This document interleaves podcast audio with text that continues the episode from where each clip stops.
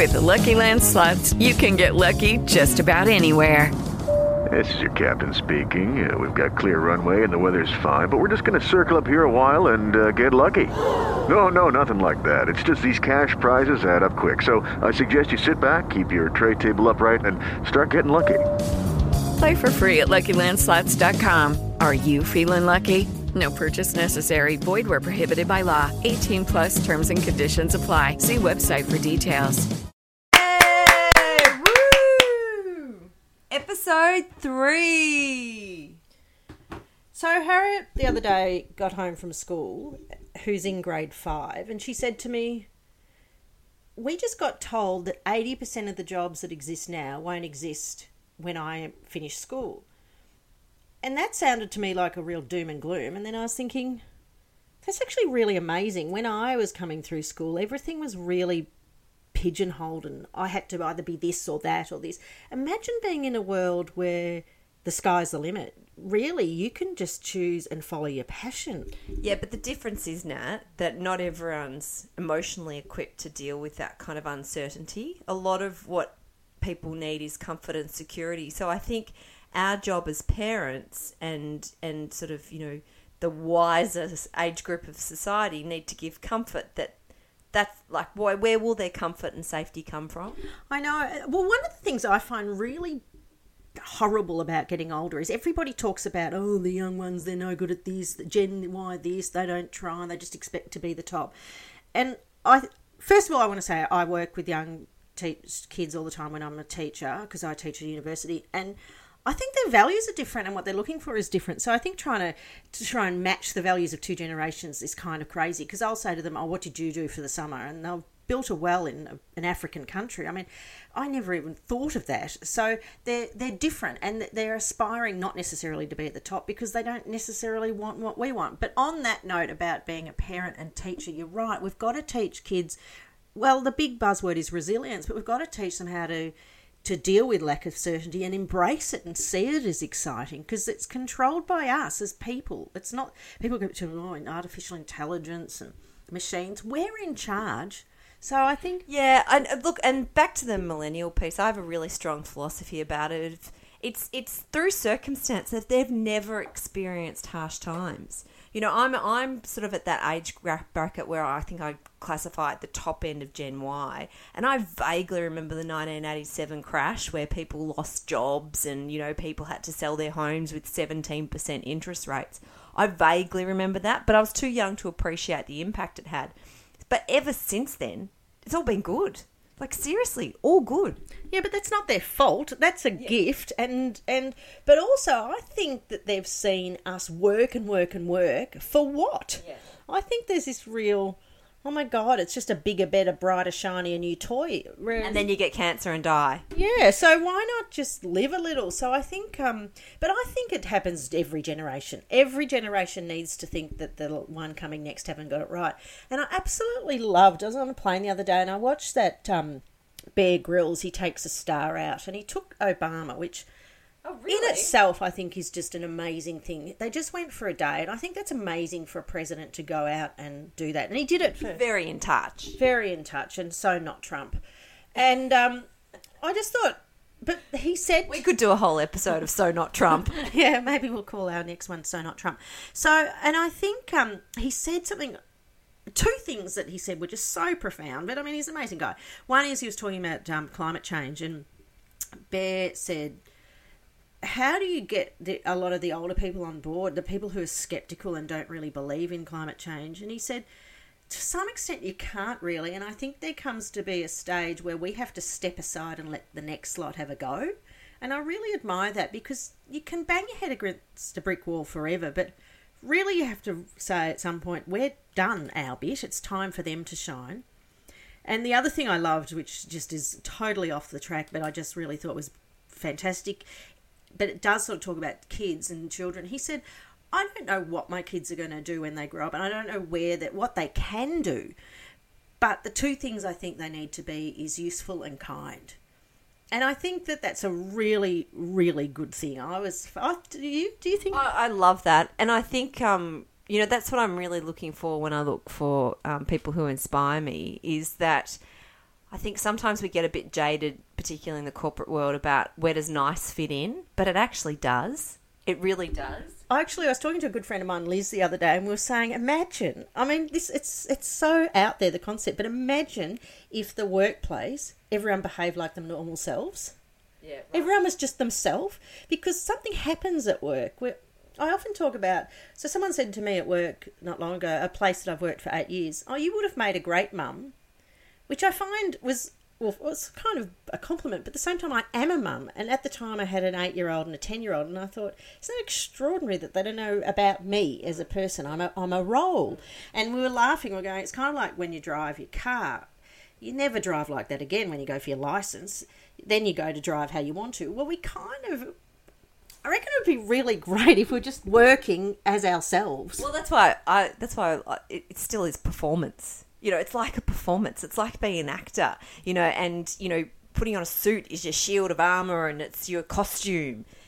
I know. I mean, I couldn't work. I Imagine trying to be a lawyer in a law firm dressed as a clown. I mean, you just couldn't. So it's, it's all your armour. But at the same time, I find it really sad. And I think that's probably when she said that to me, and she was going, "Oh, wouldn't it be nice if we're all ourselves? I thought that's hit the nail on the head for me. That's why I'm not good at it. No. Because I don't want to play that game. And I'm pretty crap at it, actually. I'm pretty. Um, I don't really like hierarchies. I get really lost in all of that because I miss the point. I miss the game and I get left behind. Well, people who do do well have an amazing stamina. It's a stamina that we just can't give ourselves into. Give me a long run and I'll do it, but the stamina of, of day in, day out facing the same challenges. But you know, full kudos to the people who who do do it. Yeah, but the problem for me is I don't want what's at the end. I've got no interest in in what the the carrot at the end is of no value to me. I just go. Oh my God, the person who made it, that's not what I want to be, what they got to.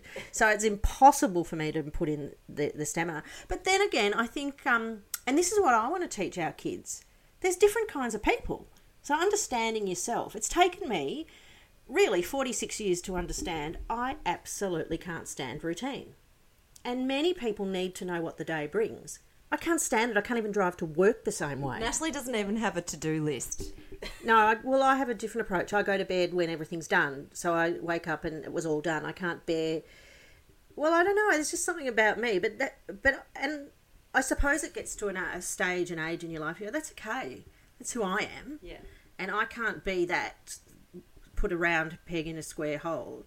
But what it means is what, what we wanted to talk about in this episode is you know what what's what's our predicted future and what's the jobs you can aim for. And you know the reality is nobody knows but what are the skills that we can recommend you work on? You know what are the things that um, we can anticipate will never go away? And we all know things like the service industry will never disappear um, and there's always going to be you know jobs available for that. But those repetitive tasks are not going to be around anymore. No, it was fan, uh, really fantastic. A few weeks ago, I sat with some pro- programmers who are from the States, and I don't get to sit with guys who talk that, well, geeky talk. They were really interesting guys. I had a really great time with them, but it was fascinating talking to them because when I talk to my friends, they're all, oh, I hope they're getting good marks, and I want them to do this, I want them to do that.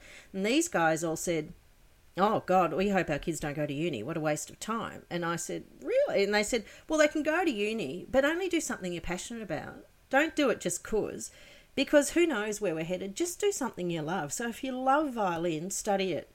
But don't just go and do something because you're on a path. And it was really, and one of them actually said, which I, I, was so good to speak to different people. He said, I tell my kids minimum screen time two hours a day, and the whole world. I mean, everyone says, my whole world is people saying, "Oh no, they're not allowed on screens, not allowed on Climb the trees, but be very safe. Be very careful out on the trees. In fact, I've got a funny story on that. I came home and said, I'm sick of screens, I'm sick of it. And I said to my kids, after school now, you have to play outside like I did in 1975. Of course, missing so many points that 1975 was a different world. And but anyhow, so I sent my kids out at four o'clock. At 4.08, my son had broken his wrist.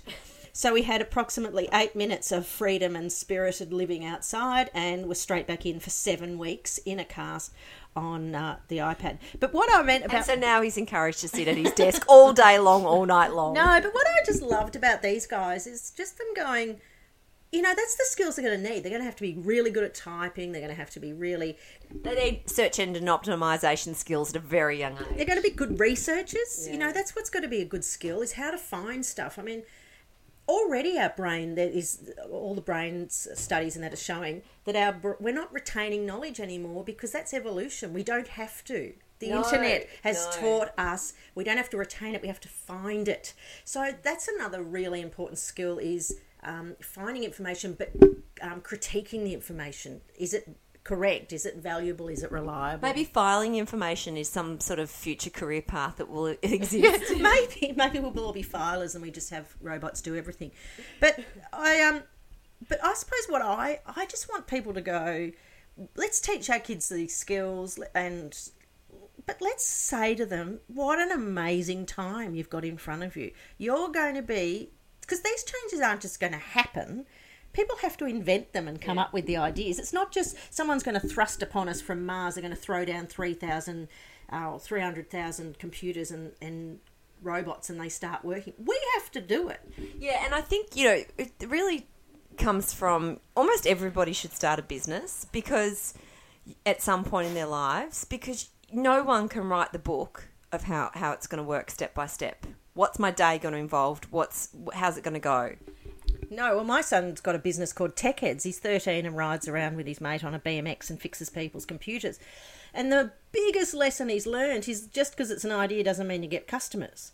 So he's having to really dig deep and think how. So He did tell me he's made $115 so far, so I'm pretty impressed. yeah, well, his whole goal in life is by the time he's 16 to not have to work in McDonald's. It's he doesn't really care.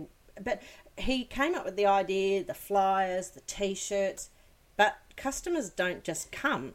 So he's learning that whole skill set, and I think that's a great thing to learn. Yeah. Um, But it, but what I'm saying is, you know, people turn up to a role. I'm I work in HR, and they want to know what am I going to be doing and what am I going to be measured on. And I think managers really struggle to articulate that, but they also struggle to articulate what am I looking for? What what are the signs of success?